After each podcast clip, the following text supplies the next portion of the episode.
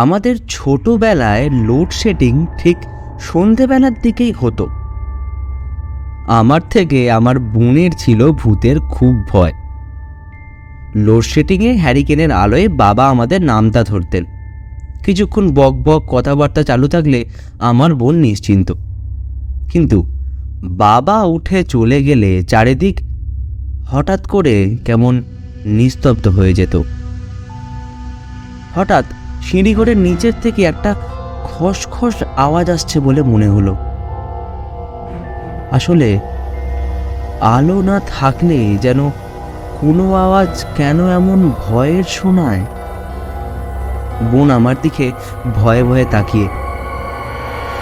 ওকে দেখে আমার সাহসী মনটাও একেবারে উধাও।